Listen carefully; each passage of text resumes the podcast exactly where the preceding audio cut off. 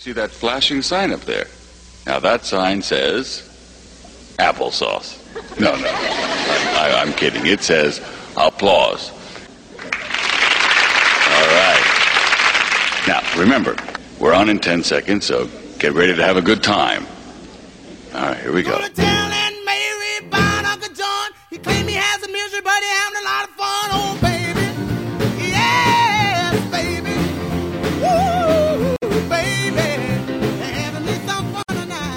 Everybody. Welcome to the Directors Club podcast. I am Jim Laskowski. I'm Patrick Rapol, and uh, with us we have a very special guest. Our first guest live via satellite, uh, Rennie Rangel.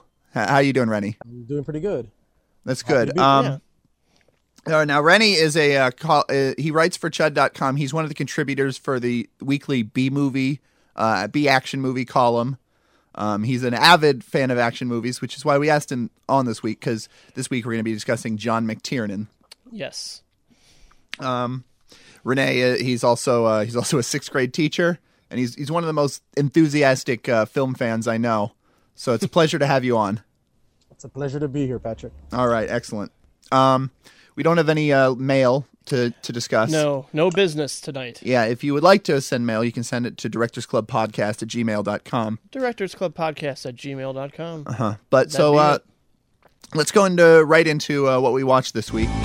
We watched a movie on the TV screen, or it was at the show, or on Netflix streaming. We watched a movie.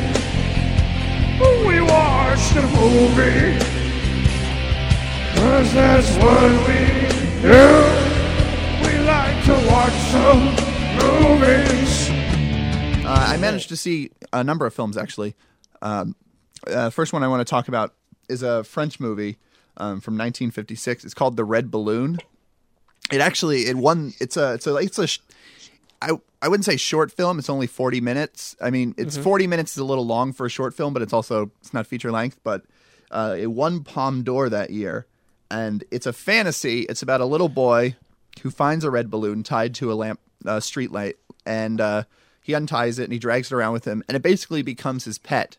And um, and in and the and the balloon starts to have a life of its own, and then uh, it starts to get him in trouble when the balloon wants to like go to school with him and stuff. And it's a really cute movie with very little dialogue. And one of the uh, sort of most amazing things about it, I feel, is that the the puppet work done with the balloon is so good that I mean, it's a balloon. It doesn't have a face. It doesn't have big eyes. It doesn't meow? oh, I saw the red balloon when I was in middle school. Oh yeah. Yeah, I, I don't know. In health class, wow. he, he put it on, and I that I remember I specifically remember because it's you know it's a little boy in a red balloon. What? I, I don't know why he put it on, but he put it on. I cannot see the connection to to, My, to my, middle my school health sociology class. professor put on The Bicycle Thief once. Oh yeah. Just kind of randomly. God. It's like, I gotta, s- I, am more interested in working on the girls' basketball plan for tonight's game than Right. actually teach a class. So here's The Bicycle Thief for Re- Rennie, do you ever get an opportunity to do that? Like you just feel lazy and you're just, all right, well, we have a day we could waste, so here's a movie. Never. I always give them work to do. Uh, There, well, we do have movie days sometimes, and they'll pick something out. Like last year, we saw Monsters vs. Aliens, which I hadn't seen yet, and I actually lo- thought was pretty good. yeah. Well, anyway, what I was what I was saying is like the the balloon, the way it moves around, like the puppet. I'm assuming. I mean, it's just a balloon, so I'm assuming there was fishing line or something attached to it, but it never feels like like so much personality is given to this balloon that's just floating around. It feels like it's floating around of its own accord, and it's just it's a really beautiful it's shot in technicolor and it's a really bright vibrant kind of movie and you see all different sort of sights around uh, paris. Did the balloon remind you of Wilson, the volleyball? A little bit. from Castaway? it was but but i was i was just sort of amazed by the puppet work because like you know eh, again it's it's it's so it's such Like a life of its own. right. And it's and it's it doesn't have anything to express emotion other than movement. Um so i definitely see why it won the palme d'or and That's it a has really unique approach to Yeah, it has a really amazing ending where and uh, I don't want to spoil it, but it's a, it's a really amazing ending where the boy floats away. Aw. Oh, that's sweet. Just like the end of the apple. Now, the other movie I wanted to talk about um, isn't so about sweet, but it's it's sort of a it's sort of a, a pet pet uh, pet love of mine. Now, I saw Friday the Thirteenth Part Three, Jason's Revenge. Now, you might be saying, now Friday the Thirteenth Part Three wasn't titled Jason's Revenge; it was part it was 3D. Um, and you'd be right because what I saw was a fan film. Um, it was a feature length fan film shot on VHS, uh, edited using a VCR.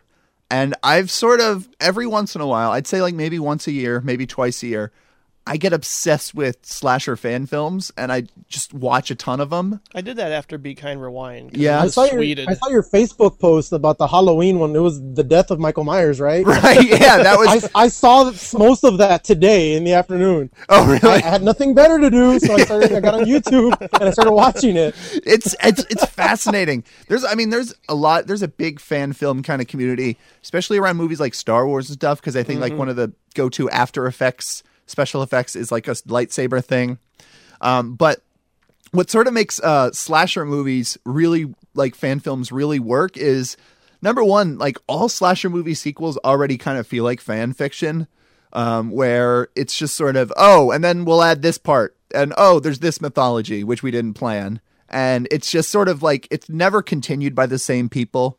And it's always just people pulling these stories out of their ass.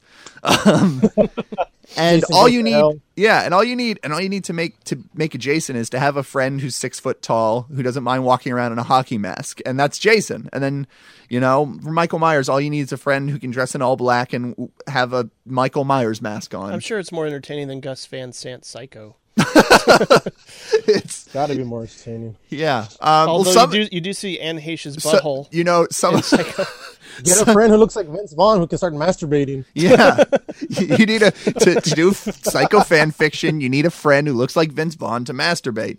Um, no, but anyway, so so, and I'm kind of, I mean, it is paced like a Van Van Sant film sometimes because uh, because there's no story and the acting um, is so horrible. And one of the things I really, uh, I mean, part of it is definitely nostalgia because I mean, I think like a lot of people, there was this definite period of time when I was like, you know, 10 to 12 where I would just make my own home movies and they'd always be rip-offs of other movies.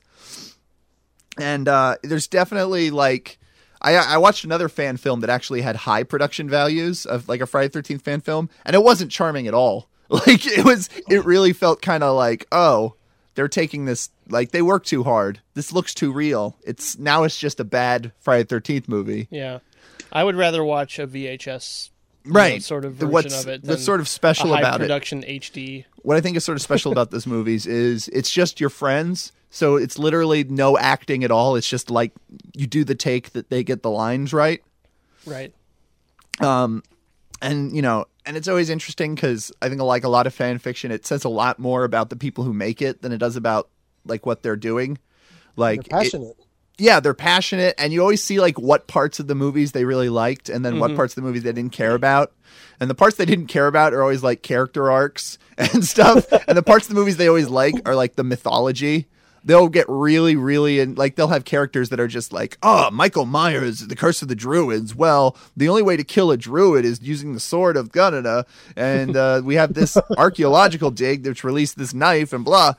And you can tell like they what they really love about the movies is sort of the continuing mythology, which I always actually feel is kind of one of the weakest parts of it. So I love I love these fan films. It's fun. Yeah, it's the, They're I- all I used to horrible, I used to love making those really bad movies. and- Yeah, but it's like where e- even if I even had if they I- weren't I got a kick out of killing my own friends. right, exactly, and putting ketchup out of you know making ketchup all over their mouths and Yeah, I and forgot, to get rid of the character used. arcs, I mean, part 3D actually has like part uh, or the final chapter, let's say part four. Those two are like probably the only two Friday the Thirteenth films that have major character development. It's true. it's true. That's the other thing is that all the original movies, all the original slasher movies are so amateurish and everything to begin with that it actually it feels less like a weird imitation and it feels like a worthy entry. Like like the worst Friday Thirteenth fan film isn't that much worse than Jason Takes Manhattan. You know? No, that's, that's true. Excuse me, I'm a little sick. uh, this week. So that was I I sort of got bitten by that bug again. I can't remember exactly what it was that did it to me. I think I, I was just surfing YouTube and I stumbled upon a trailer for a fan film, You got me to see the death of Michael Myers, so you did your job. which I saw I saw a kid in a bad bald bald cap Yeah. starting off Donald Yeah. Pleasence lines. that was great. Yeah, the guy who's trying to be trying to be Loomis, and they just like put him in a bald cap, and you saw his hair peeking out the bottom. Oh my god. Yeah, and I just love how he's playing Loomis circa five and and four with the limp and the cane and the gun and, and the the the coat the raincoat. Yeah. When this is supposed to be technically part seven. Right, right. It's then, and according to the YouTube, uh, the the uh, according to the summary, the, they made it like months after after Curse of Michael Myers came out. Like they just Yeah, they saw all it. ha- and they all have. I think it said that they had just gotten out of high school and see they got this really long metal hair going on. Yeah, it's yeah. The the kid who's supposed to be like Paul Rudd, like has has like shoulder length hair. He tries to hide it at the beginning by putting it in a ponytail. Yeah, and then he just gives up as the production goes on. Um, so those that was those were the two movies I watched. Um, uh, who wants to go next? Renee, Rennie, or Jim? Yeah, um, sure, I'll go. All right. Go for Uh, it. well, to pick two movies, I've been, I mean, I've been this whole week. I've been watching a lot of movies, but uh, to pick two, I'll go. With, first one will be a theatrical. Uh, last Thursday, I went to go see a, a sneak preview of Drive Angry, shot in 3D, Yeah. Oh boy. uh, because we were gonna see it on Friday. With my girlfriend Vanessa and I were gonna go see it, and then a coworker of hers, uh, he he won four tickets to go see it because he knew a song that was playing on a local radio station. so he invited us to go along with him and his wife. And I mean, we were expecting the theater, may you know, there may be some other other people there. It turned out to be packed. And if you have seen, or anybody's listening to this has seen the dismal Yeah. uh, the gross box off- for the, the movie, you'd say numbers. that what we saw is going to be unique. Yeah. a pack a packed theater is probably not what most people are going to see this as. And I, I loved it. it. It was great. The only way to see it is in 3D for now, at least until Blu-ray and the DVD roll around. But I loved it. I mean, if anybody who's listening to this know, knows me already and they know me on the Chud.com boards, they'll know that my avatar is William Fichtner. Yeah. So to see him being essentially the second lead was awesome. Yeah. I I hear that Nick Cage sort of plays it down, but Fichtner plays it up, hams it Oh, up. that's 100% truth. Fichtner has a lot of fun with the role. And I I also like, I was just thinking about this earlier. I hadn't even thought about it because I haven't written my review of it yet, or my full review. But how uh, the, the word evil has several different levels. I mean, when you see the movie, the the character played by William Fichtner, the accountant, isn't necessarily what you would be perceived as evil. He doesn't really kill anybody who doesn't deserve it. Whereas you got the Satanists led by Billy Burke that are just full on evil. so it's got kind. Of, I don't know. I, I don't. I'm not trying to say I'm getting too deep with it Right. because it's just you know. It's Well, a it's got little- it's got a nice- multiple levels of antagonist. yeah, that's definitely true. And um, like, if anybody's listening to this, if you can see it before it gets pulled out next week, which will probably happen, see it. Now, the people who Yeah. made this, they made uh, My Bloody Valentine 3D, which I oh, did. It's one of the few 3D movies I've really enjoyed. Um, just because of the 3D. like they, they really they really go full gimmick on that movie. Yeah. Was there a lot of like fun sort of things flying at you and stuff in this one as well? like boobs. Absolutely, Patrick Lussier knows how to exploit 3D. Yeah. Oh, None of this. Oh, we're gonna use it for the story. To use a, to use a, to use a line that my my friend from the big movie column, Eric's Antoine, he used that as well because yeah, it's true. I mean, they're, what they're trying to do with 3D is they're trying to integrate it into the story, and I mean, what we want is just cheap, full on, throw shit in your face. Yeah. It's it's it's it's a gimmick, so it's best used when it's like really gimmicky and fun. Yeah, like in Piranha. Piranha did it really well. Oh, ah, don't get me started about Piranha. I love that movie. Yeah, it's it's a lot of fun. Yeah, and um, well, I guess to pick a second movie, it's it's kind of hard, but uh, I guess I'll go with Night of the Scarecrow. I saw that on Netflix Instant. It's not on DVD, but you know, Is that Gene anybody Hackman? who's anybody who has Netflix, they know that Netflix has a lot of movies on Instant that aren't even on DVD. Yeah. Is that and a I Gene- saw is that, that- is- one Sunday, and it's it's pretty good. It's it's different than some of the other Scarecrow movies that are out there, Oh, like. William Wesley Scarecrows, and uh, it's directed by Jeff Burr. He directed Texas Chainsaw Massacre Part Three. It's got uh, it's got a pretty good cast actually. It's got recent Oscar nominee John Hawkes in it. Oh, And- cool. Yeah, Stephen Root. I love that Bruce guy. Glover. Yeah, uh, I mean, it's got some good gore effects in it. It's got a decent plot. I mean, it's only 84 minutes, so there can be there can be crappier movies you can watch in that time. Right. Yeah, it doesn't. It does. It's not too long. Uh, Hmm. I actually, I, I thought you were talking about Dark Knight of the Scarecrow. Now, have you seen that? Yes, I have. I thought you were talking Actually, about. God, I thought I, I've seen it. Well, I bought the DVD, but to say a real quick story about that, I actually saw Dark Knight of the Scarecrow for the first time in 2002, and I remember the exact date because it was the same day Jason X came out. oh, and yes, I, s- oh. I- yes I saw that, and I was it was not good. Yeah. yeah. I actually, ju- I I, actually saw Jason X for the first time this week as well, and it. I like the fan film better. that says a lot. And and the guy who wrote Drive Angry 3D wrote Jason X also. That's right. Whoa, I did. I did God. look that up. it's all yeah, connected. and I mean, I saw the- I had to, I stayed up late to watch Dark Knight of the Scarecrow, and the next day it was, was a Friday night. It was aired on TBS like at 12 or 1, and I remember because the next day I had to go take my uh, exit test to well, it was a college test. The ACT is what they called it. And let's let's just say I wasn't in the greatest of moods when I got up a couple hours later. boy. I stayed up watching the movie. I mean, but it was worth it. The movie's really good. It's really atmospheric. Um, and now in, in Night of the Scarecrow, um, uh, how does what's the how does the Scarecrow come? Because in Dark Knight of the Scarecrow, the Scarecrow is a it's a reincarnated, um, mentally challenged, yeah, retarded ter- retarded man, uh, who was who was wrongfully killed by a bunch of people. What what's the backstory for the scare? Because I always like the the fact that scarecrows have backstories. In this one, it's it's basically war. It's basically warlock. You know, it's it's a, a, a, a, a warlock had gotten killed way back when. He got buried underneath where it it just so happens to be where there's a scarecrow, and he ends up possessing the scarecrow. And he has he has a lot of he, he- a lot of the deaths are pretty cool. He uses he uses uh, like one girl he wants to give her his seed, and then she ends up like sprouting lots of um, oh what is it?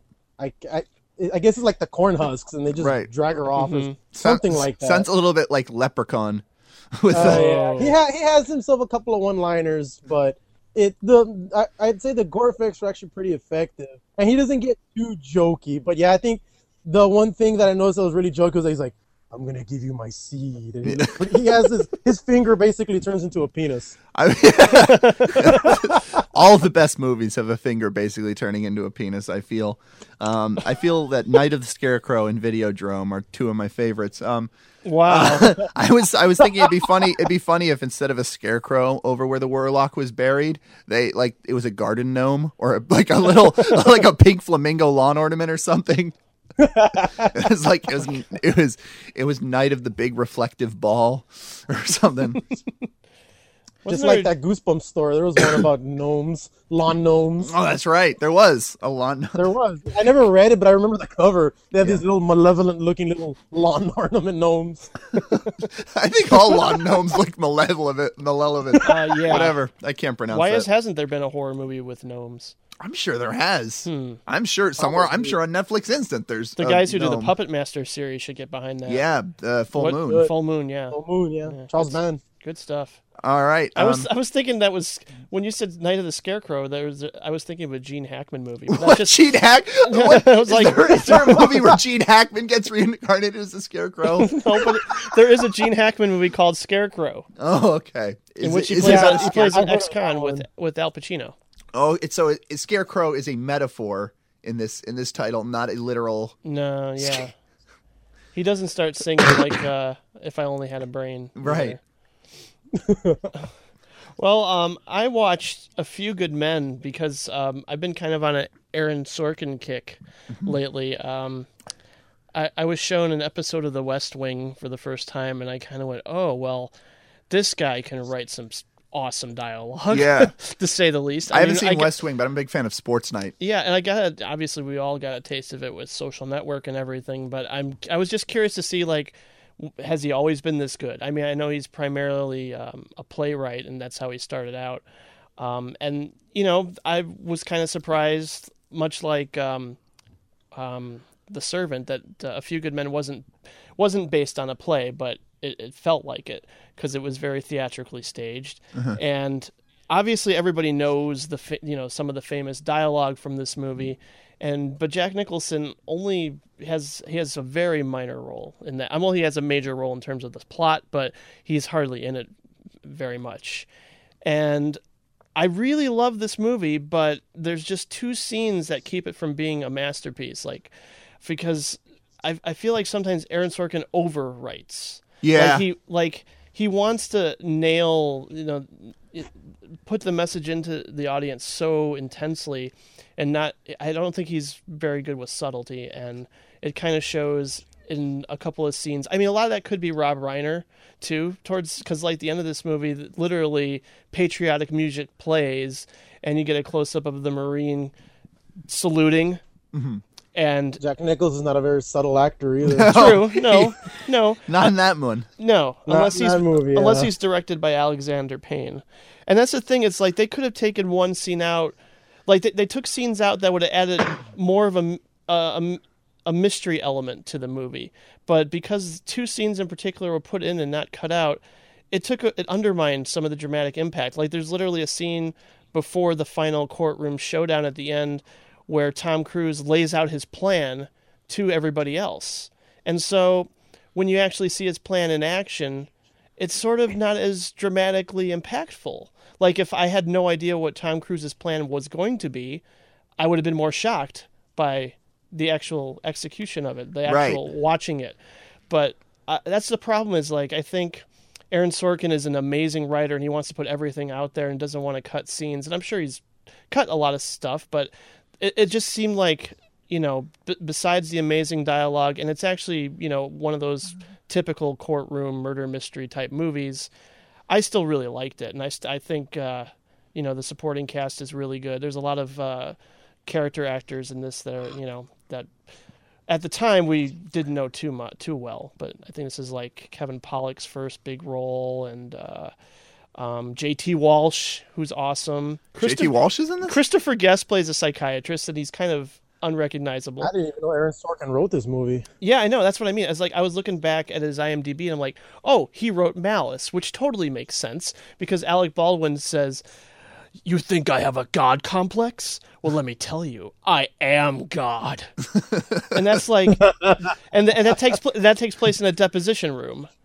so it's like Aaron Sorkin does ha- have, you know, uh, reoccurring things in in, Yeah. in his work. Yeah, I I, That I I feel like. like he's it's not uh I feel it's it's not um it's it's he's not Oliver Stone. Like he has No. he has more subtlety than that. Yeah. But he uh he does he does go big.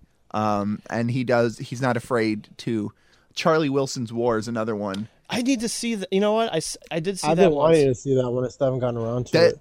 Philip Seymour Hoffman is hysterical. Like the Right. Philip Seymour Hoffman, there's a the scene where his his character is introduced is like I laugh so hard.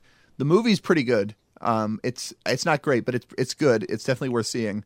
But Philip Yeah, Seymour Hoffman's Julia character Roberts is so kind of funny. ruining, ruining it a little bit. Oh, you don't you don't like Julia Roberts? Not really. I mean, I don't. I you know she's been she's been good in Erin Brockovich, I think, but Mm-hmm. you know, That's she like the was- last really good movie she did. Actually, Yeah, that's probably it. But yeah, it, even in that one, you, he's not that subtle. Right. Um, I need to rewatch that now that I'm on a Sorkin kick. That's yeah, but you know, I it, it is what it is. It's you know what you know where it's going, but it's still it's still very entertaining, and it's cool to see some character actors in this that are like, oh, that guy, and the guy from Safe is in it for a little while. It's like that guy keeps popping up in all these Oh, Xander, movies. Xander Berkeley. Yeah, he keeps popping up, and like we talked about Candy. Does he play an asshole husband? No, he plays an asshole marine. He's always an asshole. Yeah. Yeah, we were talking. We were asshole. talking in a. Was that? It wasn't the last episode. It was the episode before that. Like Xander Berkeley is just always cast as the asshole husband in every movie. Yeah. I didn't even. I almost didn't recognize him in Taken because he almost looks unrecognizable there. Oh, is he in that? Yeah, he, he's the asshole husband of Famke Janssen. That's great. Oh my god. I'm so glad that like you know he, his typecast. He's still able to get work now. Hmm. You know, a lot of people t- once they're typecast, they like age out of a they age out of it or something. But Right. Xander I Berkeley, remember- asshole forever. and I, Poor I guy. remember- to be fair, if your name is Xander, Was he an asshole in Terminator 2? yeah, yeah, he was he was the foster parent. Oh, He was the foster dad. who got- asshole foster parent. yeah, Okay, yes, yeah. yes. But um, well, you you were talking about Philip Seymour Hoffman sort of stealing the show in Charlie Wilson's War, and um, to segue into the next movie I watched, John C. Reilly is a, like every line of dialogue he has in the movie Cedar Rapids is golden. yeah. He's a, probably the funniest he's ever been. Well, besides Step Brothers, I think this is probably his best comedic role, like straight comedy. Um, but Cedar Rapids is a really great sort of low key Alexander Payne esque kind of a movie, although it's not nearly as profound and you know, there, it has flaws, but at the same time, I sort of looked past them because I was so won over by the characters. There's a lot of camaraderie. Um, it was directed by Miguel Arte- Arteta, who I talked about last week, Chuck and Buck. Oh, That's- right, that's- right. That's a, a reason why I wanted to see this, and you know, I had some time to kill, and I it's only 80 minutes long, which is kind of one of its flaws. I felt like it could have been fleshed out a little bit more. It was kind of in a hurry to wrap things up at the end. But um, it's pretty much just all about Ed Helms playing another sort of socially awkward hometown boy who's never really been to any sort of big city. It's almost like you know he's just kind of the opposite of Funny Farm, where he he's really intimidated by going to um, uh, he's really intimidated by going on a plane and flying to a large city and uh, trying to get to know other people because he's it's always just been him alone, and that seems to be a recurring theme in a lot of uh, Miguel's movies. It's like the, the the sort of socially reclusive guy trying to get out of his shell. Right. And watching that, like it- Chuck and Buck. and this is yeah, and Ed, Ed Helms really portrays this really well. And the only reason why it's like I, I, I felt as I was watching it that I liked it more than than something like The Hangover is because a lot of the comedy comes from the characters and not necessarily gags involving the characters Right. like their actions you know th- they're flawed and funny and very realistic and there are definite moments that remind me of alexander payne um, but it's still not it, it's it's definitely more it's not something you want to rush out to see it's it's a it's a solid rental you'll be very happy with it um, i don't know if it's going to stick with me long term but i had a great time watching it it's it's a very funny and sweet movie with really great characters um, Anne Heche was actually pretty tolerable in it. Um, but yeah, no, I, I, I, I really like Cedar Rapids. It's, it's sort of, um, it's very low key, which is also kind of, um, kind of not necessarily a flaw, but just, you know, there's no over the top slapsticky moments in it, and I kind of liked it. But John C. Reilly, even though he sort of starts off as a caricature, does have a little bit of an arc of his own. And it reminded me a lot of another John C. Reilly movie I liked called The Promotion, which not a lot of people saw. Um, but yeah, that was a really great. You need to watch that movie, Patrick. The promotion or Cedar Rapids? The pr- both, but the promotion more because it's about guys who work in grocery stores and there's literally end cap wars and it's like just stuff that like the co- like different vendors getting into fights and it's about grocery store managers oh, and how oh, right. they, they can be as competitive as you know a CEO or something. You know, like it's I like I really like the promotion a lot. It reminded me of this movie quite a bit. And uh, any any anytime Jenna Fischer's in a movie, that's that's a good thing too. yeah. Do you guys uh, mind if I mention one more movie that I saw this week? No, go for it. It's all right. All We're- We're good. yeah, because I yeah I uh, I saw the Deer Hunter. I hadn't seen it.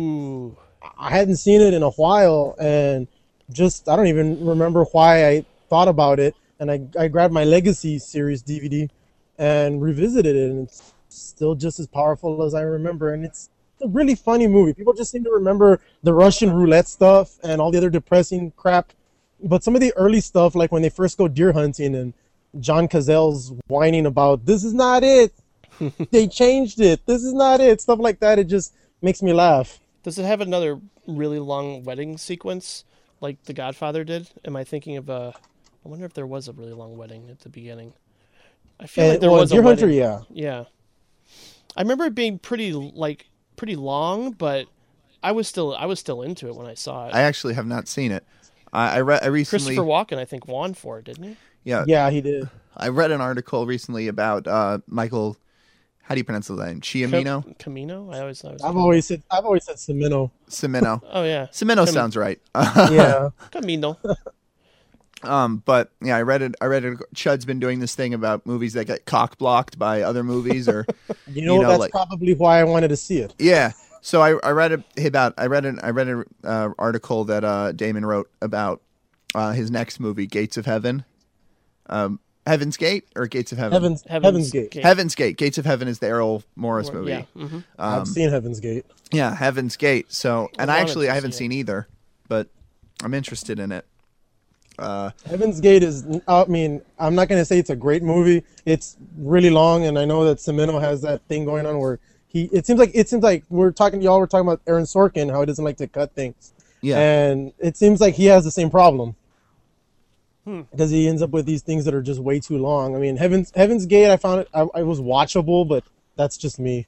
yeah. Um, I'm, I'm interested in seeing it, and uh, I'm also interested in seeing Deer Hunter just because, like, I think the only movie of Walken's that I've seen from back when he was just an actor and not like a comedic force Dead Zone. was Dead Zone, right? Mm-hmm. so I'm actually like, you know, I haven't seen many. Or you know, I, I get you know, King of New York. He's that's not a comedic. You're such a fan of musicals. I'm surprised you haven't seen Well, Pennies, Pennies he's from he's Heaven. an Annie Hall, Patrick. yeah, but- that's right.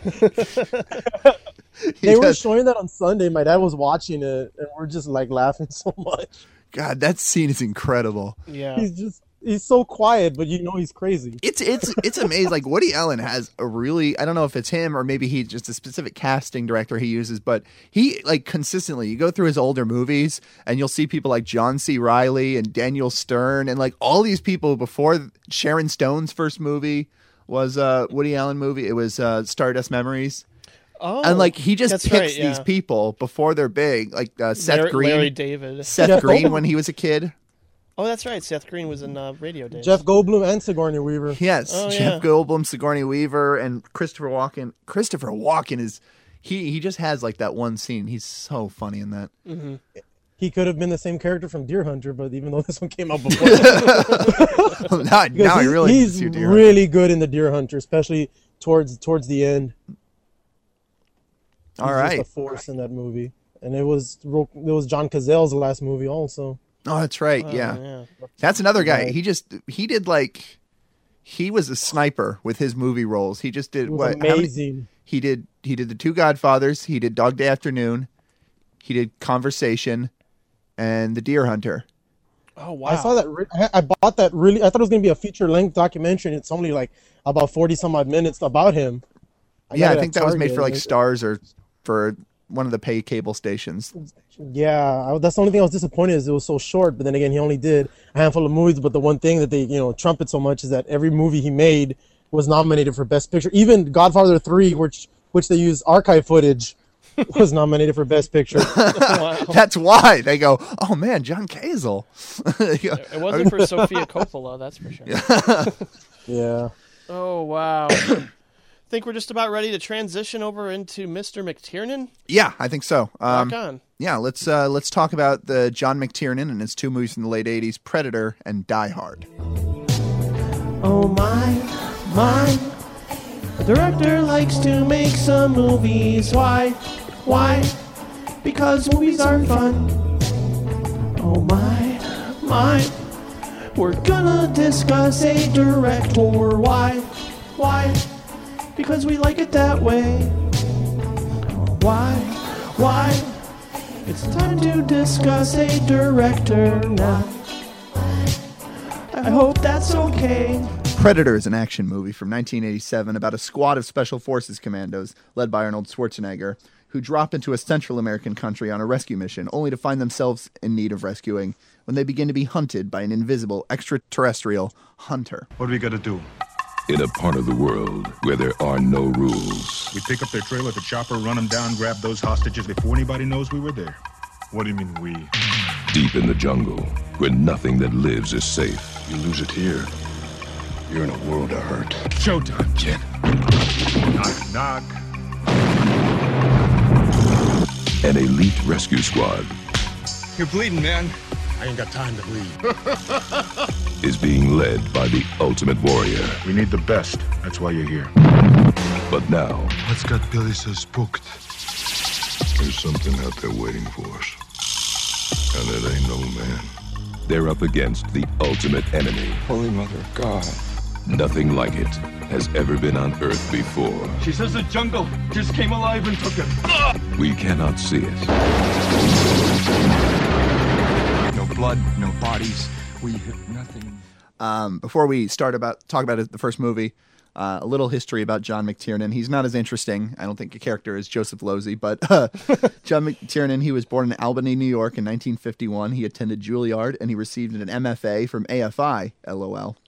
Uh, he, he became he became one of the most sought after action directors in Hollywood after the one-two punch of 1987's Predator and 1988's Die Hard.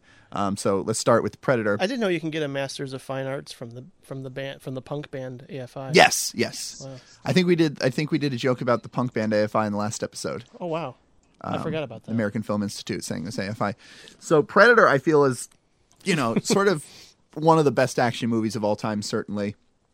Um, and I think it's kind of perfect um, in its in its structure, the way we're introduced to these sort of badass commandos, um, and the and they're really good at what they do. And then once they start to be hunted, you go, oh shit, this predator is the ultimate badass. And then at the end, when Arnold Schwarzenegger defeats it, you realize, oh no, of course Arnold Schwarzenegger is the ultimate badass, which is I think which is the thesis of this movie. I think is that Arnold Schwarzenegger is the ultimate badass, and um, I don't know, I really like it. I like um, I like how uh, it sort of balances the Arnold Schwarzenegger movie with it has one-liners like stick around when he, he throws a knife into a guy and Those don't quite work as well as they would. in no, other but it, I think movies, it balances it pretty well in that sort. And then he It has, does, yeah. It has that sort of Schwarzenegger, early Schwarzenegger movie thing where he was always doing feats of strength. Like in Commando, he's always picking up tall, like phone booths and and uh, stuff. And in this, he he picks up a he picks up the back of a truck, Yeah, um, and then makes it go. that is a phenomenal action sequence. Like you think mostly of the Predator and you know like how intense it gets and how quality the kills are once the Predator starts taking on the uh, the team. But that entire action sequence is really well constructed from what I remember of it. It it's is. really really good. I mean, outside of the Predator itself, I I think McTiernan is a really confident director. He knows how to cut things and you know, like someone like Christopher Nolan, I, you know, and like obviously, in, it's a whole other realm. But you know, with comic book movies, he really doesn't know how to cut action scenes together, or at least place the camera in places that make it interesting. And McTiernan always does that. He always keeps things moving, but you still know what's going on, who's attacking who, and it's never, it's never like Well, yeah, sloppy. I think I think even more in Die Hard, but in this as well. What really makes the action sequences work is the geography of everything. You always know how it's all laid out. Mm-hmm. Um, but yeah, what I, I like how it, it balances sort of the Arnold movie with um the A team. with the yeah with the with the more commando based. You know, Bill Duke is great in it, and um Bill Duke. you know Shane Black's in it, and Jeff Jesse Ventura. They they you know they're not given the short stick. They all have sort of characters, and they're all given sort of moments on their own. Right, and th- that's that's a lot to the screenwriter's credit too for fleshing them out. Right. Yeah, they actually have uh, story arcs. Exactly. So Yeah. and it makes you actually care when they get picked off. Yeah, and I've I've I've learned my lesson after seeing this movie to never make jokes about my girlfriend's pussy because I'm gonna I'm gonna I'm gonna be I'm gonna be the first to go. Apparently, Well, yeah. See, screenwriter screenwriter Shane Black was uh, was cast. I think, I think the story is he was cast in the movie only so like he would be on set to punch up dialogue. like they could just go to him and be like, "Uh, what should Arnold say there?" I've been working with the impression that he just ad libs all of his lo- own lines Yeah, because they all sound like vintage Shane Black. yeah, Yeah. they do. And it's and I just like I was just like, well. My character's the guy who makes my girlfriend has a big pussy jokes. that's, that's it's a unique character within the realm of action movies. yeah, um, um, I really yeah, but I think I think supporting cast is also what really makes it work. I really like the sort of the internal struggles besides the the big one of oh shit, there's a predator hunting us. The internal struggles between Arnold and Carl Weathers. And by the way, I don't. I just I, every Arnold Schwarzenegger movie, I just sort of see him as playing himself. I don't, you know. So I always I never refer to him as the character. I always just refer to him as Arnold. Even in Junior, Even in Junior, I'm just Oh, like, oh man. man, remember that one time Arnold Schwarzenegger got pregnant? Remember that one time Arnold Schwarzenegger fought with a bunch of Santa Claus? Did you remember that one time Arnold Schwarzenegger punched the devil? oh my god, I forgot about that. Um, Uh, but the the supporting characters, one of my favorite one being Bill Duke. Uh, Yeah, He's the one that has the biggest story arc. Yeah. Mm-hmm. Bill Duke is such an intense guy, and he's he's able to be really quietly intense. Uh, we I talked about a movie last last week, uh, Action Jackson, where he's the he's the police chief. That's one of my favorites, and uh, he he's like instead of the screaming kind of police chief, uh, he he's just like really quiet and he intense. underplays it, and he Yeah. does, and he does that in here. And it's even when he's like mourning over uh, Jesse Ventura passing away. It's like it's believable. I mean, yeah, there's music underneath it, but it's actually like, oh man, you, they were really good friends, and it's Bill Duke really sells it Yeah. in every way, and that's I And love it- that guy.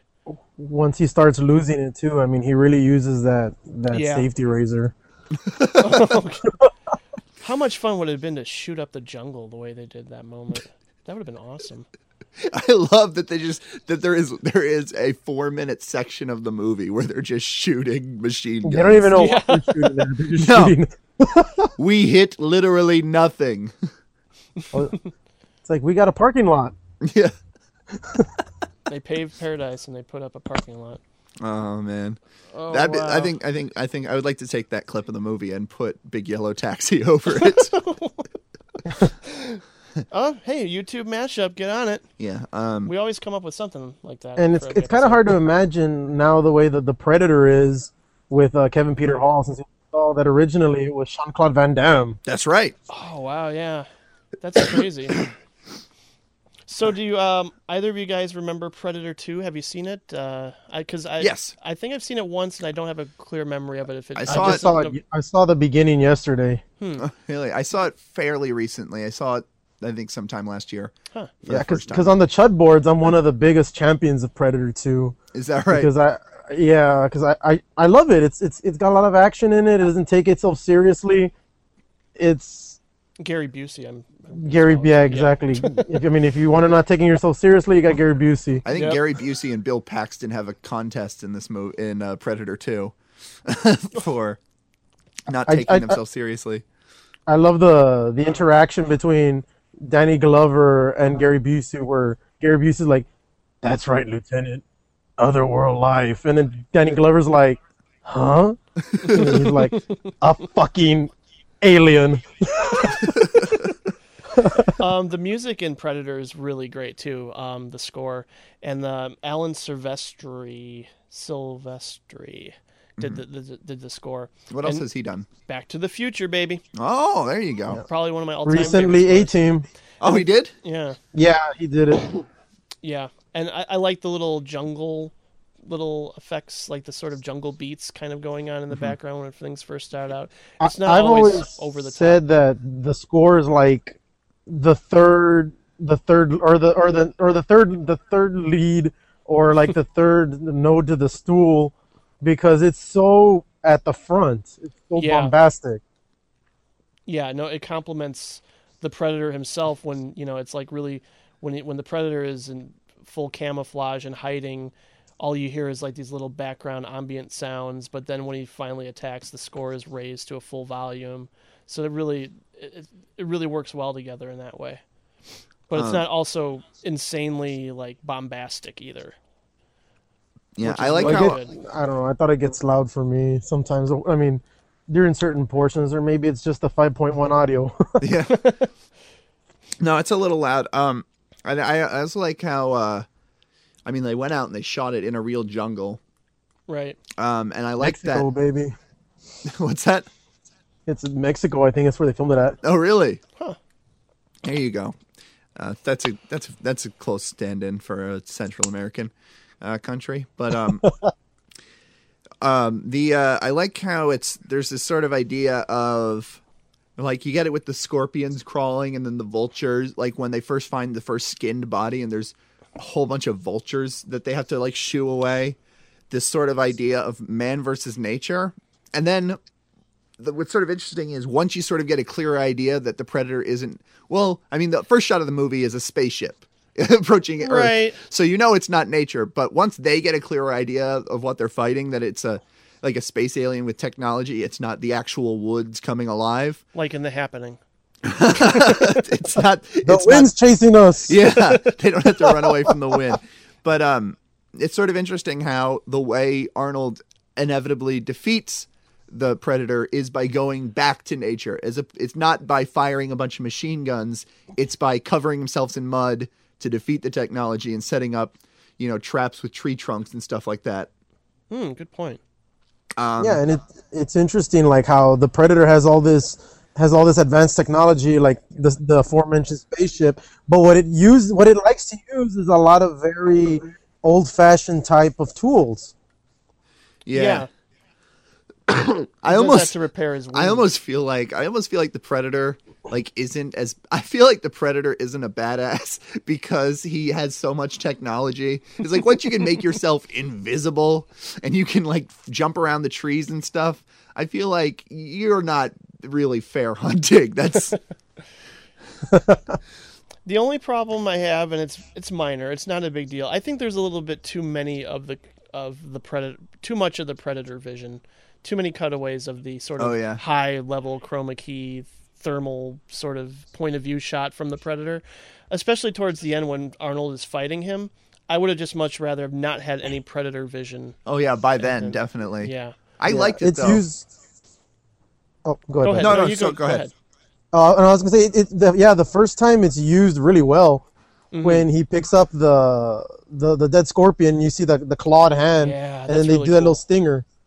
And he and the he's and he's repeating the voice samples, the anytime from Bill Duke and the the uh, I think of the Native American laughing at um, Shane Black's pussy joke. I would have liked to have seen his death too. I don't. I mean, I, I don't know if it's it's substantial. Maybe it's some deaths you know, are better left to the m- imagination. But like he gets out a knife and he's like, "I'm ready to get you, predator," and then it cuts away to just him screaming. I was like, That's one of the "Oh." big things that everybody was talking about last year too, hmm. when Predators came out and people were there was wasn't it on the Chud boards, Patrick, where there was like two or three pages worth of just talking about that. I actually didn't even see. I didn't actually didn't even see Predator, so I'm I'm not too sure. But Oh, but you didn't read the thread? no, I don't think so. Oh, because there there was like a lengthy discussion on how fu- they actually showed because there's there's a there's a Japanese uh, yakuza guy and he he fights a predator with a samurai sword.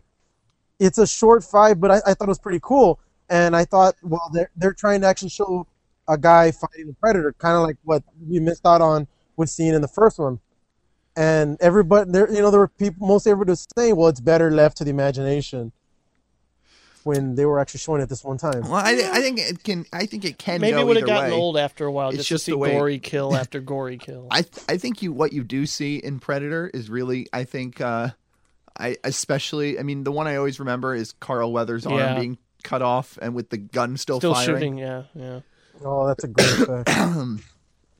I think what you do see is pretty effective, Mm-hmm. and I do think there's a certain uh, level of you need to leave some something to the imagination. I haven't again I haven't seen Predators, so I couldn't comment on that specific. I thought you had seen it. No, no, not yet. Maybe I'll do a double feature: Predator Two and Predators. I'm kind of curious about the remake myself. Did, I like I like see it? Predator too. I mean I love Danny Glover, Okay. so I Yeah, love uh, Danny Glover's I, my I really like Predator Two. They and also I, I like it's the same guys who wrote the first one, and they even bring in more weaponry for the Predator also. Oh. Yeah, There's and a- I like I, I I do feel almost that the Predator versus LA gangs isn't even taken advantage of enough because I really like that I- that concept and it, I do like the sort of early 90s thing that this was hop this is popular for like I think maybe like a 1 year period mm-hmm. where all of the evil gangs in in movies were all like Haitians or like voodoo or Jamaican gangs. Marked for Death was was the other one. Oh, Mark for in Death. 1990 because Predator 2 that's when it came out and uh, Marked for Death is the other one. They both use Jamaican gangs. Right.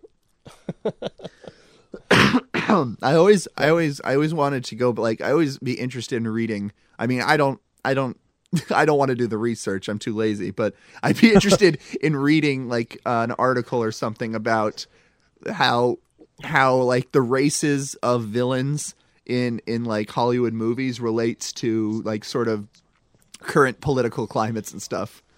Yeah, much like you know the body snatcher movies were sort of commenting on what was going on politically at the Yeah, time. but I mean, I wonder like where the Jamaican thing comes because there wasn't like, oh, remember that period in the early '90s where America and Jamaica were on unfriendly terms. but um, so yeah, And Predators isn't uh, it isn't a remake. It's actually just kind of like a continuation. yeah, they yeah. reference the first one. Pre- Predators. Yeah, Predators takes place on their planet, if I'm not mistaken. Uh, no, it's it's a off the- game reserve actually. Okay, Yeah, it, oh, it's like it's another planet, but it they, that's what I I remember. I thought the same thing too that it was going to be on their planet, and then I think later on they reveal that it was it's it, they refer to it as well. Adrien Brody and them refer to it as a game reserve, but it's kind of like it's another planet, but it's their hunting ground. right, right, Huh. right. Yeah, I like Adrien Brody a lot. I I just I didn't get a chance to see Predators. I mean, uh, yeah, Predators. He actually did a really good job. Yeah, I like the director. I think it was Nimrod, someone, right? Didn't he do Predators? Yeah, what else Yeah. did he do? Uh, Vacancy, which I really liked. Con, con Kontroll. Yeah, That's yeah. Oh, that's that right, was really good. I haven't seen that, but I, I want to. It was on Instant. I saw it. I saw it when it was on Instant. It was pretty funny. Yeah, I'm interested in that other in that guy's work. It's it's It's like Clerks, but in a subway. I thought I for the like I I only like found out like uh, right after it was released that I thought it was Robert Rodriguez directing that one. yeah. I think he just produced it or something. Yeah, he produced it. I Yeah, thought he did. I thought he directed it, and then and then like when it came out, I looked it up and I realized that it wasn't him. Yeah, maybe it was for the best. well, shall we move on? Yeah, Uh, let's any- move on to uh, Die Hard. Die Hard. A New York cop, John McClane, has come to see his wife. I missed you. Instead, he's going to have to save her. Sit down. Within this skyscraper high above the city, 12 terrorists have declared war. They're about to be taught a lesson in the real use of power. They're as brilliant Because I am interested in the $640 million in your vault. As they are ruthless. And I'm telling you, you're just going to have to kill me. Okay. We do it the hard way. Now, the last thing McClane wants. Think, David, think. Is to be a hero. Where's Howie? Hey, Tucker! Where? But he doesn't have a choice. What does he think he's doing?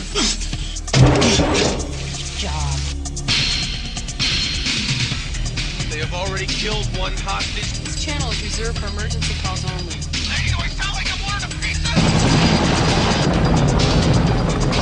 Inside? Who is he? Who are you then? You are most troublesome for a security guard. Eh, sorry, wrong guess, huh? Would you like to go for double jeopardy? Do you really think you have a chance against us, Mr. Cowboy? Yippee-ki-yay, mother... New York City policeman John McClane is visiting his estranged wife and two daughters on Christmas Eve. He joins his wife at a business holiday party in the headquarters of the Japanese owned business that she works for. But the festivities are indeed interrupted by a group of terrorists who decide to take over Nakatomi Plaza and everyone in it. Very soon, John McClane realizes that there's no one to save the hostages but him. With no way of anyone getting in or out, it's up to McClane to stop them all. And I will just go on the record and say that Die Hard is my all time favorite action movie. Yeah, It is pretty much perfect, and even at like, you know, a two hour plus running time, it's tight. Um, McTiernan basically introduces a lot of interesting elements, and I think they all work, and they all sort of tie together in some way or another. Um, the uh, action sequences are flawless, and even in even when there's downtime or there's just character play or character interaction, it's compelling. you're not like just waiting for you know more action sequences. I mean, there's and it's basically you know an excellent psychological mind game between um, John McClane and the leader of this group of terrorists. Probably one of the top five villains of all time, played by Alan Rickman. Hans Gruber. Hans Gruber. Definitely. Yeah. Um. Yeah. No, it's definitely a perfect movie, and It is. And uh, when I was watching it, um, the thing that stood out, and maybe it's something I should have known ahead of time as as a movie geek, but Jan de Bont shot this movie, yeah, and I was like, oh, well, that totally makes sense. you know, I mean, uh, I wasn't aware of his um, previous work as a cinematographer as much as um, you know his work on st- with stuff like Speed, but um, it's funny because uh, when I looked him up, I saw that he shot stuff like Leonard Part Six, and Who's That Girl? I was like, what? yeah. There are there are some. No, go ahead. Oh no, I was gonna say we were just talking about Leonard Part Six in the B action thread. oh wow! I have I have not seen it, but I think I I've never seen it either. I think actually, bef- I think before you get to if before you establish a name, I think cinematographer is one of those jobs where you you do such a wide variety of films. hmm But what's great about Die Hard 2 is like you know all the all the support, much like Predator to some degree, but a little bit more larger scale. All the characters in Die Hard play a significant role, even to where even like the limo driver, you know, he's fully realized in some way. Well, yeah, I think you know, a lot of what makes Die Hard great is its script and how Yes. everything is set up and every there's multiple levels of payoffs and um, setups and it just it runs like a finely tuned machine.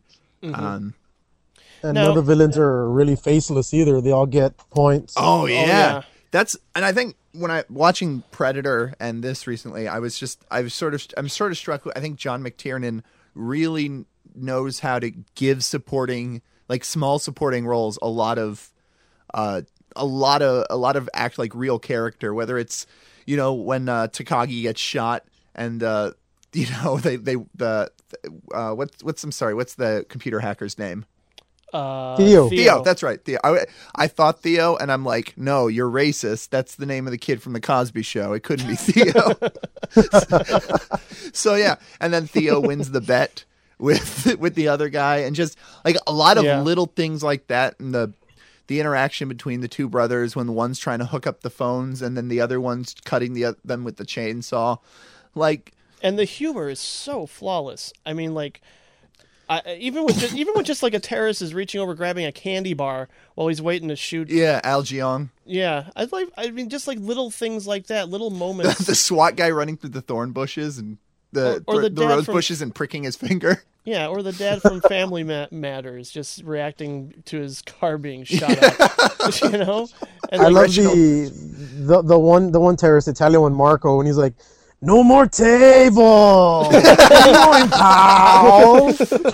you know, actually, you know, like there's a lot of big explosions and gunfights and everything, but I think one of my favorite action sequences in the movie is the table because Yeah. it's That's- such it's great. it's that's such such a 'cause- claustrophobic moment. yeah, because it's such a clear. Okay, I know what he's doing. I don't know what he's going to do when he runs out of table. What's going to happen? And it's such a clear sort of. And again, it's the way John McTiernan shoots things that you have a clear understanding of the geography.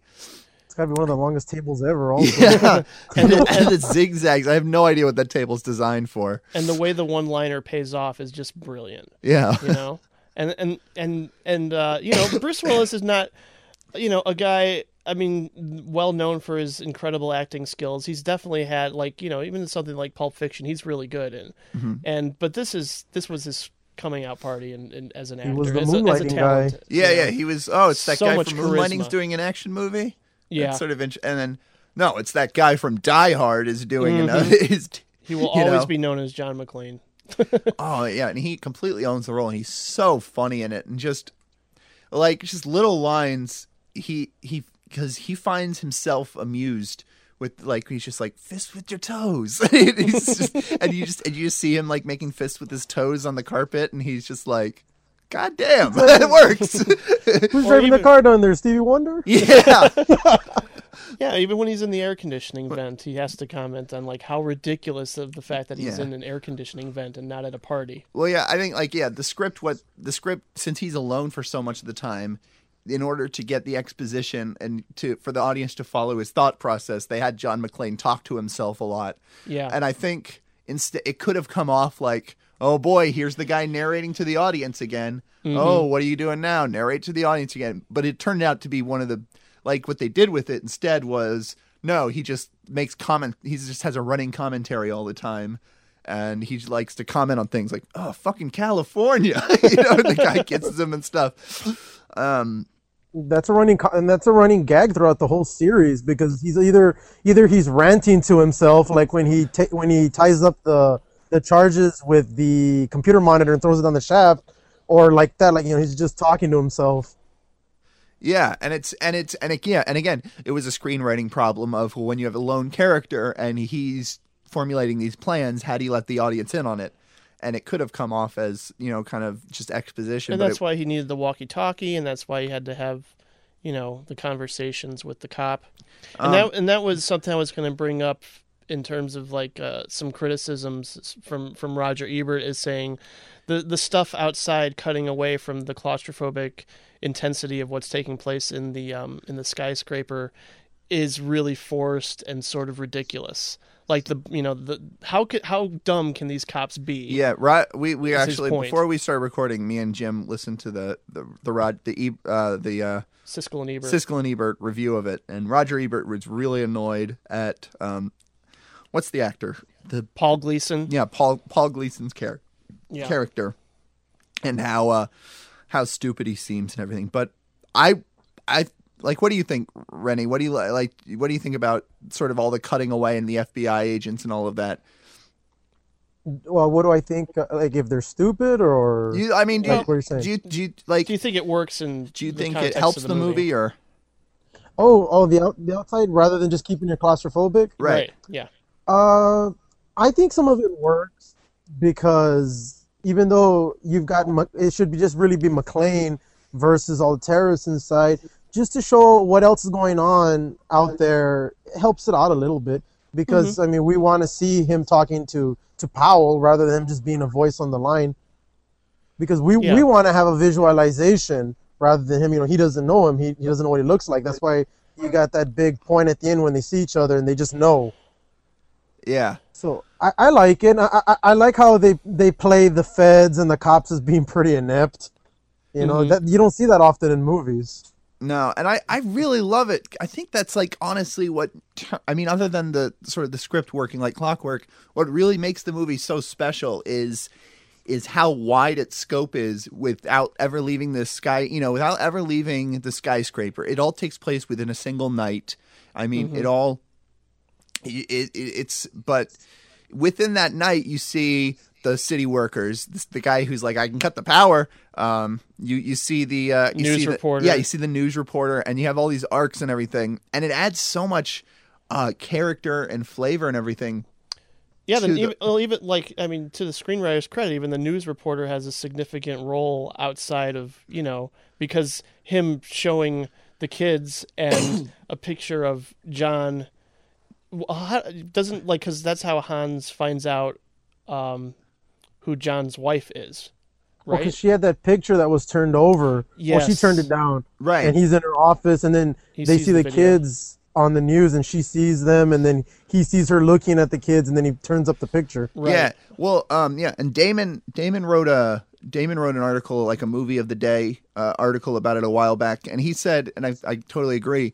Sort of what makes it feel so modern now is how everyone is connected. I mean, even though it was 1988 and there wasn't, you know, internet on your phone and Twitter and all of that, like everyone, it's everyone is connected. Uh, you know, from the guy in the limo to the people in the newsroom to the people downstairs to the SWAT team, like eh, to the terrorist to John McClane. Like everyone knows what's going on, and it's and they're and everyone's sort of you know listening and watching everyone else and commenting on it and um it could have gotten too you know it could have gotten too annoying but i think what instead it just adds to it um because again john mctiernan doesn't skip on supporting characters and right. the the he two gives them he gives them just as much depth as the lead. the two Johnsons have an amazing repertoire where uh, they're they're flying in on the helicopter. And it's like woo, just like Vietnam. It's like I was in middle school, Dick. like um so I that's like honestly one of my favorite parts about the movie. I feel it could have been a really good intense thrilling action movie if it just stayed inside. But what I think makes it so funny and so entertaining is the wide scope um, and seeing all the different pieces come together. And just seeing McClane develop a relationship with um, the dad from Family Matters. And it's actually funny because John McTiernan directed uh, Hunt for Red October. And one of the things I like about the book Hunt for Red October is the way that you see all the branches of military and the intelligence community and everyone reacting to this, you know, this uh, this captain of a Russian sub trying to defect. And you see like the people in the Air Force, they're just happy to have something to do instead of just running drills. And, you know, you Mhm. see the people i- over in uh, USSR freaking out and everything. And it's, you, you get such a wide uh, sort of breadth of people reacting to this sort of one instance. And what was kind of funny is the movie isn't like that. The movie could have been, you know, uh, Hunt for October could have been like Die Hard, where you see all these things, but instead it's it Die focuses Hard on a submarine. yeah, it mostly it mostly focuses on Jack Ryan and uh, Sean Connery's character, whose name I can't remember. Hmm. And I was actually kind of disappointed in that. I, I would have liked it to be more like that in, in terms of Die Hard. Another Yeah. thing to point out about Die Hard is that in, in the 80s, you know, mostly every movie had the lead being virtually indestructible. And then here in Die Hard, I mean, he's extremely vulnerable. Yeah, he's- He's, bleeding and he's walking on the glass. No and- shoes. Yeah. And I mean, that. Yeah, and the, this was like yeah, this is the age of Rambo Part Two, and um, Yeah. Yeah, and that's the, I mean, giving him you know a sense of like his mortality is being threatened, and not just you know like oh I have a big machine gun and I can go, you know, shoot people and look at my abs and and it's always it's always more thrilling you know? Like you know like car chases are always more thrilling when the people behind the cars seem like oh shit like they like they're afraid they're going to crash at any moment. Yeah. you know? And it's the same thing. Like action scenes like when the people are seem genuinely terrified that oh my god these three terrorists have machine guns and they're chasing me and they're shooting bullets at like that's so much more uh you know exciting and thrilling than you know something like the end of commando which is the end of commando is fun in a different way Oh, but yeah. where it's just arnold Definitely. schwarzenegger mowing down people And that, and that's I kind of what's sad. What they did with Live Free or Die Hard is they tried to make John McClane into Rambo or Commando and like a superhuman, you know, and like look at me, I'm jumping off the wings of jets in the middle of a highway, and I'm I'm indestructible, and that's that's unfortunate because that's not at all what the original was all about. That's not who Yeah. John I- McClane is. it's been a while since i saw die hard 2 or 3 and I, I even liked Live Free or Die Hard. I think it's a fun movie, and I think The Bruce action Willis. sequences are good. I liked it too. I, I I like the action sequences. I just felt like they sort of lost some of the charisma. I think. I think John there were McClane there. Were, had. I think what I kind of liked about it though was, in there were parts of Live Free and Die Hard where Bruce Willis or like John McClane is laughing, where he seems to be laughing at the movie. Like he, Yeah. like he seems to be laughing At the just at the sheer insanity of the situation. Like, oh my god, I can't believe I just did that. That's hysterical. I love his rant right before he gets in the cop car and, and drives it into the helicopter. That's right. Yeah, I remember being pretty indifferent to the other sequels. I mean, I definitely didn't actively dislike them. I think I like I think I like Die Hard 2 the least out of all of them.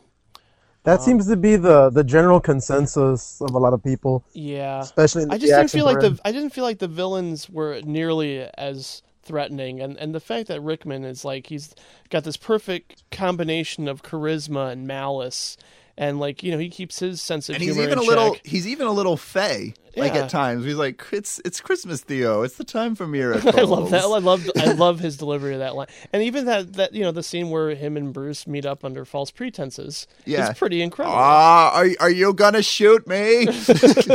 oh God! Don't shoot me! Don't shoot me! yeah, that's so funny. I know. Um, yeah, I really like I really like that scene, and um, I really love Alan Rickman in it. And I and again, uh, the script went through like any good action action. It's like any good movie with this many machinations and everything. The script went through a thousand drafts, and what finally cracked it for them was was that they're not terrorists; they're thieves.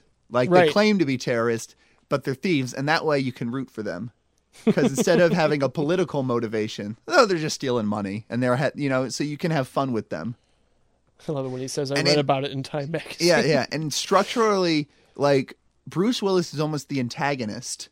Like it's almost like we're Han. Like it almost is like Hans Gruber is the guy you're rooting. Like how's he gonna get the money? You wonder. How's he gonna break the locks? How's he gonna do that thing? You know, it's sort of it's almost like a heist movie where where Bruce Willis comes and screws everything up. And so do the feds when they when they cut the power. That's how they get Yeah. the money after all. Yeah. That's why that's why they wanted them. And I mean, obviously, he's he's undoubtedly the villain. Like when they shoot the they shoot the SWAT vehicle and everything, but like there is enough there, and the and the and the uh, the henchmen and stuff are colorful enough that you really don't mind when it cuts back to them. You know, normally the only way villains can really keep your interest um, is is like if they go over the top and or if they're silly or if they have weird, you know, quirks. Or if they're just completely, me- or if they're just completely menacing the whole time. Right. Um, but like these these you actually relate to them as characters, and I think it's what really makes the movie uh, stronger and fun to watch the entire time, even though it's you know nearly two and a half hours. Yeah. Even I, And I it also flies re- by.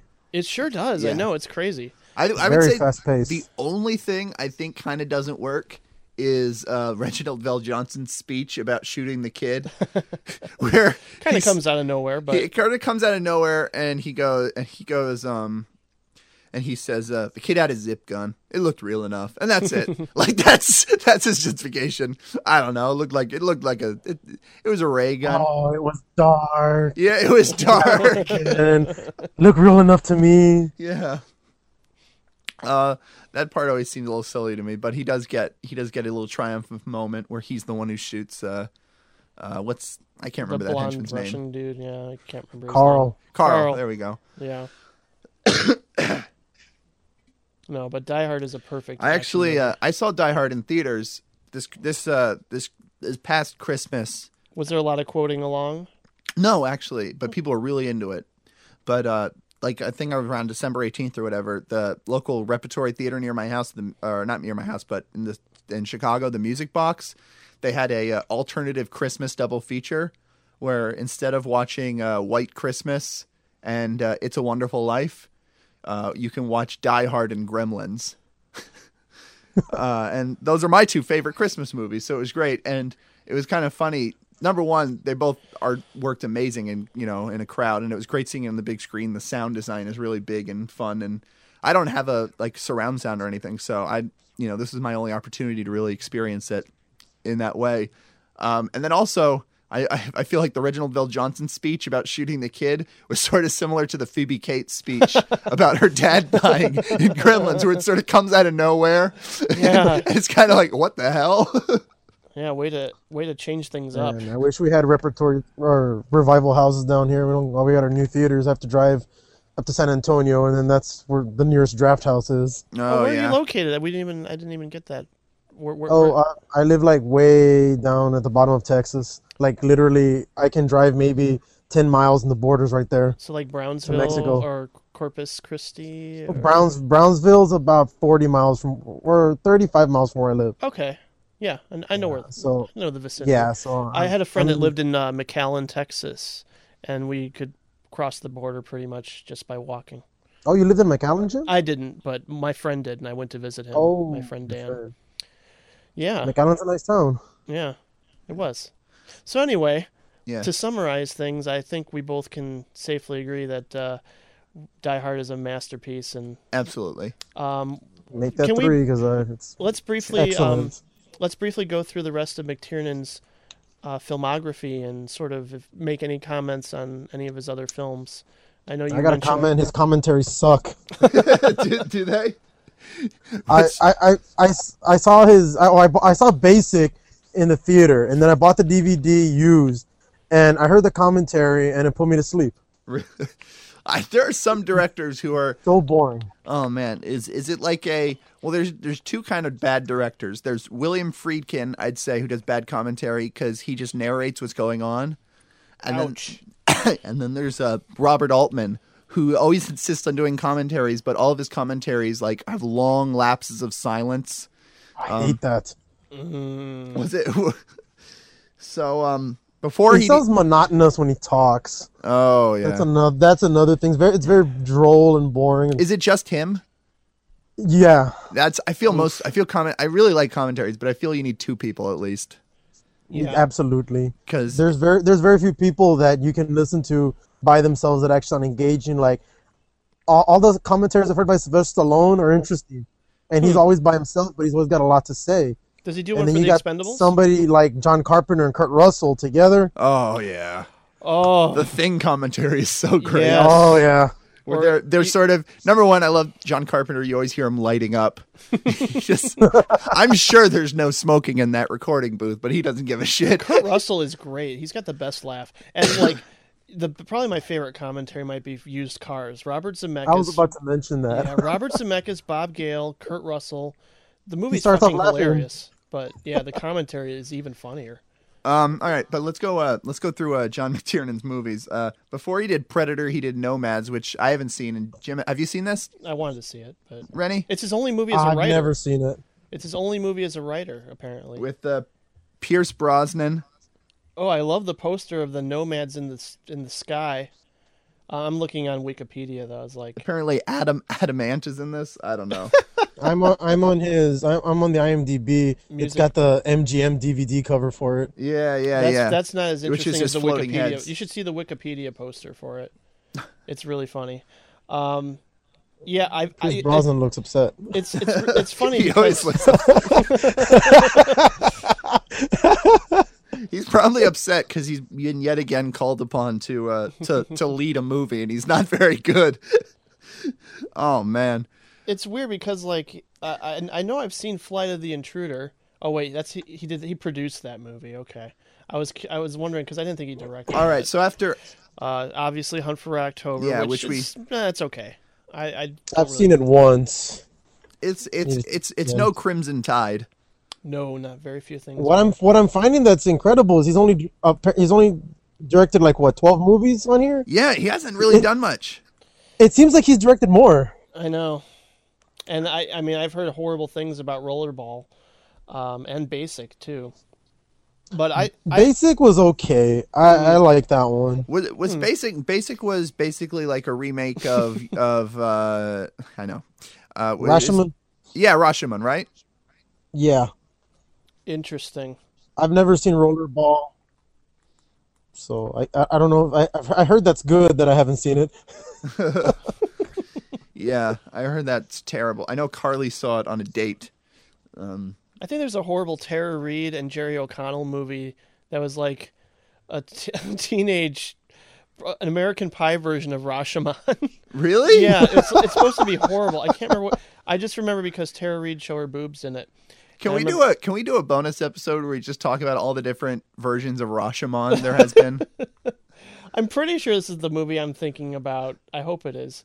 Body Shots. Body Shots was I've heard of that movie. That's like Rashomon. it's- yeah, well, it's like I've heard of it too. thr- uh, it's uh, uh, eight different characters t- each tell their uh, version of a drunken debauchery gone terribly wrong which led to a murder and it's all different characters at different times talking from their point of view of what happened anyway sidetracking God, American uh, God, that pitch meeting must have been fantastic. it's like American Pie meets Rashomon.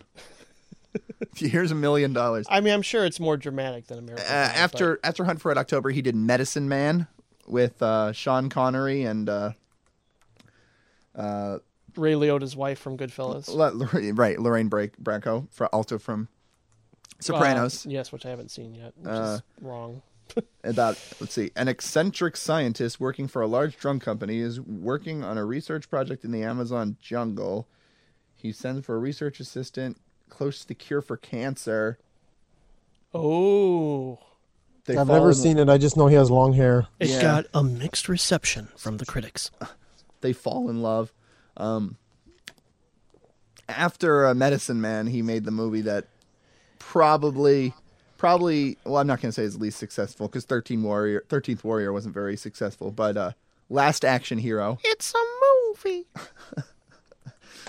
me and Jim all the time whenever whenever we talk about movies we just we keep mocking uh Brian Austin no Austin O'Brien brian austin green from 90210 no, yeah I was gonna say Brian Austin Green Austin O'Brien this movie Yeah. I actually kind of like this movie. Me I too. mean, it's It's real meta. yeah, It's ahead of. It was ahead of his time. yeah. Definitely, it's uh, you I- know, I saw it in the theater. My brother took me to go see it. so did I. As a matter of fact, um, I like it, but it it was it was rushed, and Mhm. it really could have used another edit because it is slow.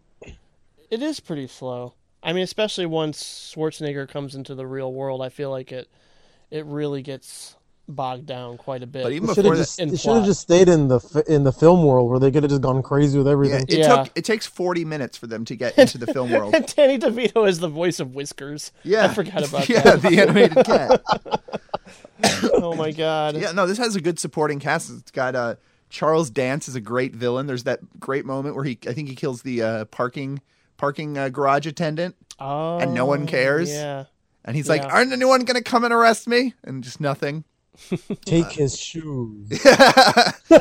And this Uh. was Art Carney's last movie. Wow. Was it? Yeah. Uh, that's right. He played the theater owner, right? No, that was uh, Robert Prosky, Oh, the uh, garage owner from Christine. That's how I remember him. oh, that's right. Art Carney was was one of the guys tied up. Like No, Art Carney- My se- my Yeah, yeah, favorite yeah, yeah, yeah. second cousin Frank. Yes. there it's a funny movie. Shane Black. Shane Black was one of the screenwriters, and he's he's he he doesn't do bad scripts. He's really funny. yeah. It just like you said, uh, the ending wasn't very good. It's and it's very long. Uh, and then I, I don't like how it is. They tease the idea where he's like, where he's like, I could unleash anybody, Darth Vader, Freddy Krueger, God's, you know, and then they just go with death. yeah, from an Ingmar Bergman movie. And Tom Noonan as the Ripper. Yeah, Tom Yeah. Noonan as the Ripper is great. Yeah. He like I love. I don't know if it's Tom Noonan or if it's just like the makeup, but there's something about that character, the Ripper, that feels like, oh yeah, there's totally a history between them.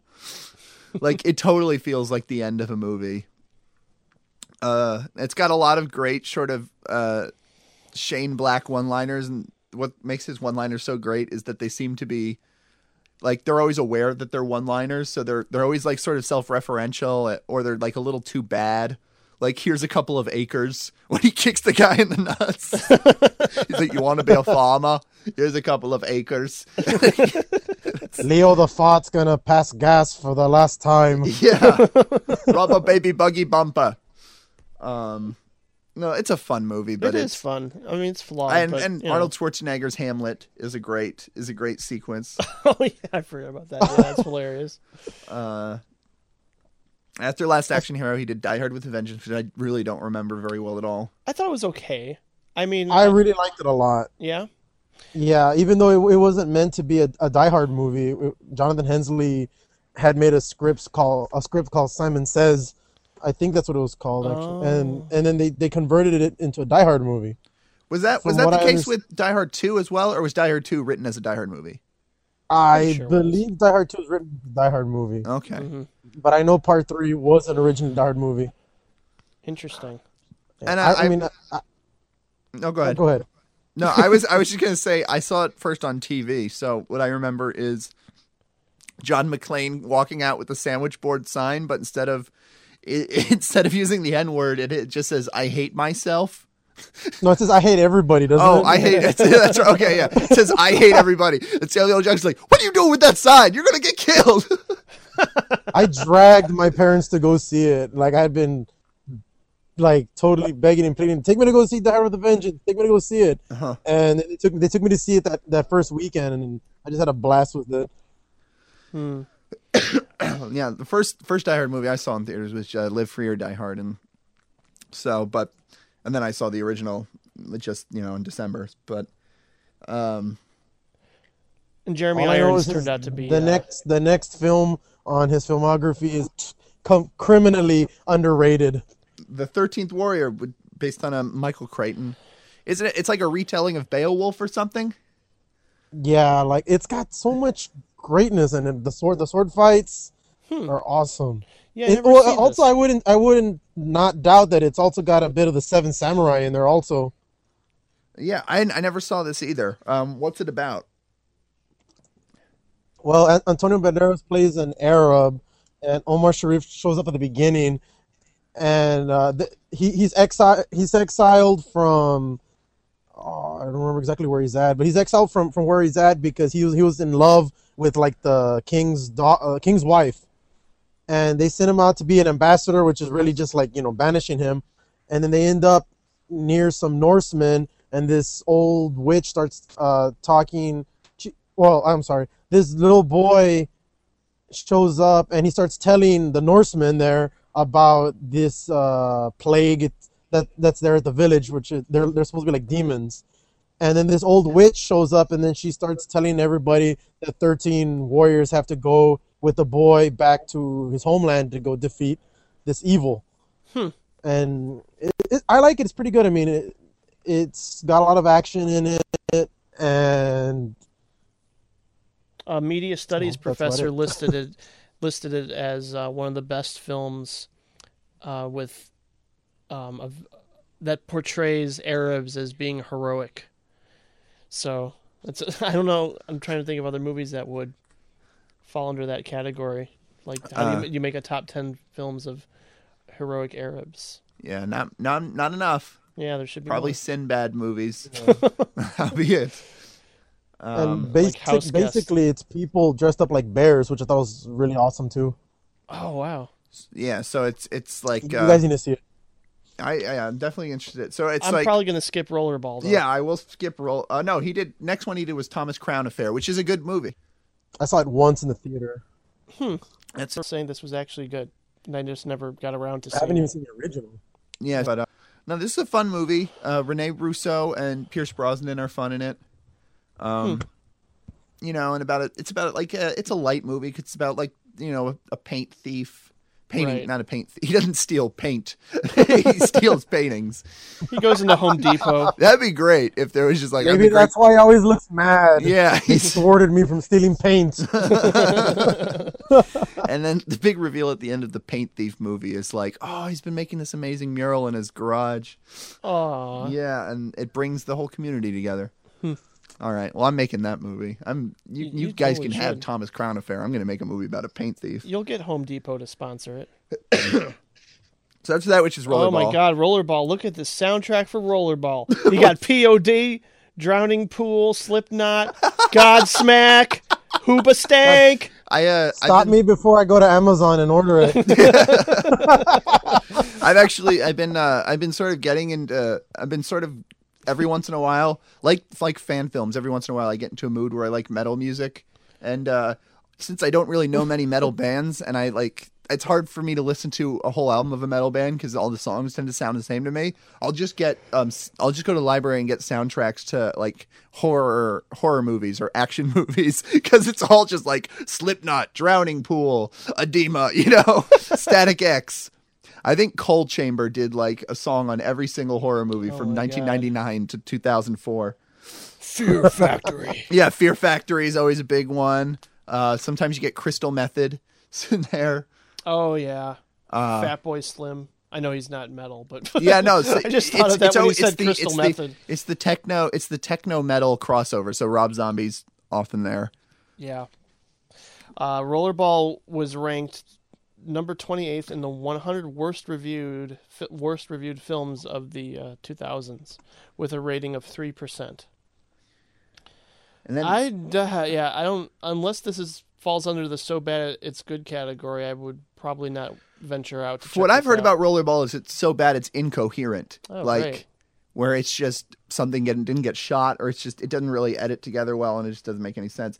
Apparently, he has a new movie coming out this year. What is it? Uh, called The Camel Paint Wars. Wars. The Camel Wars? Yeah, an Iraqi American soldier is sent to fight in the Iraq War and has to choose between his conscience and his country, and comes to turn terms with an old centuries old civil war. Well, that sounds quite good. Now, uh, it says 2011, but I notice.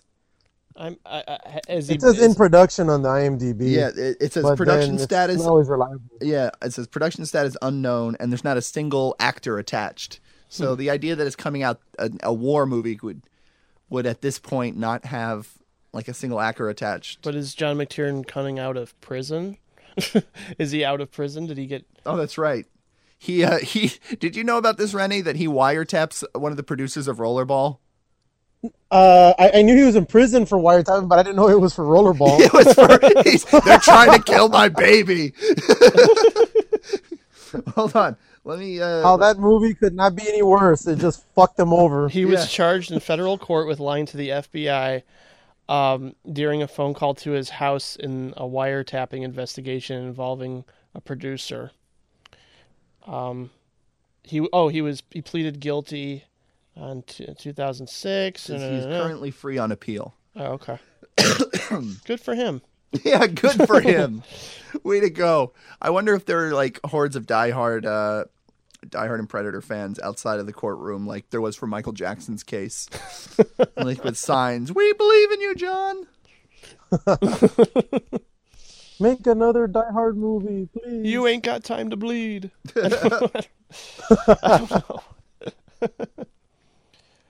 Well, this was an excellent uh, discussion, guys. Yeah, I, I- really appreciate you having. I think- I had a coming on. fun time. Yeah, it was great. Um, I believe next time you s- you hear from uh, from me and uh, Jim, we're going to be at the um, Music Box's Sci-Fi, Sci-Fi, Spectacular, uh, which is a 14-hour film festival of uh, films such as um, Event Horizon and Rubber and uh, The Blob. Krull.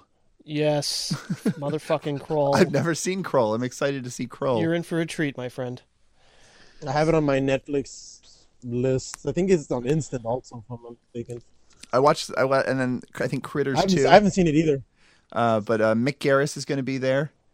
Big fan, and I'm a big fan of Chuck Russell. Chuck Russell, that's right, from the Blob, the director of the Blob. Yeah, is going to be there as well. think of a Dream Warriors question. Definitely. so, uh, Rennie, it was great having you on. Yeah, thanks a lot.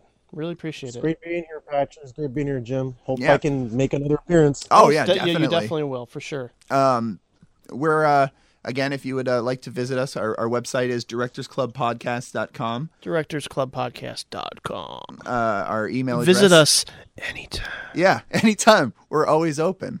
It's weird how the web is like that. Uh, our email address again is directorsclubpodcast at gmail.com. Send us a note.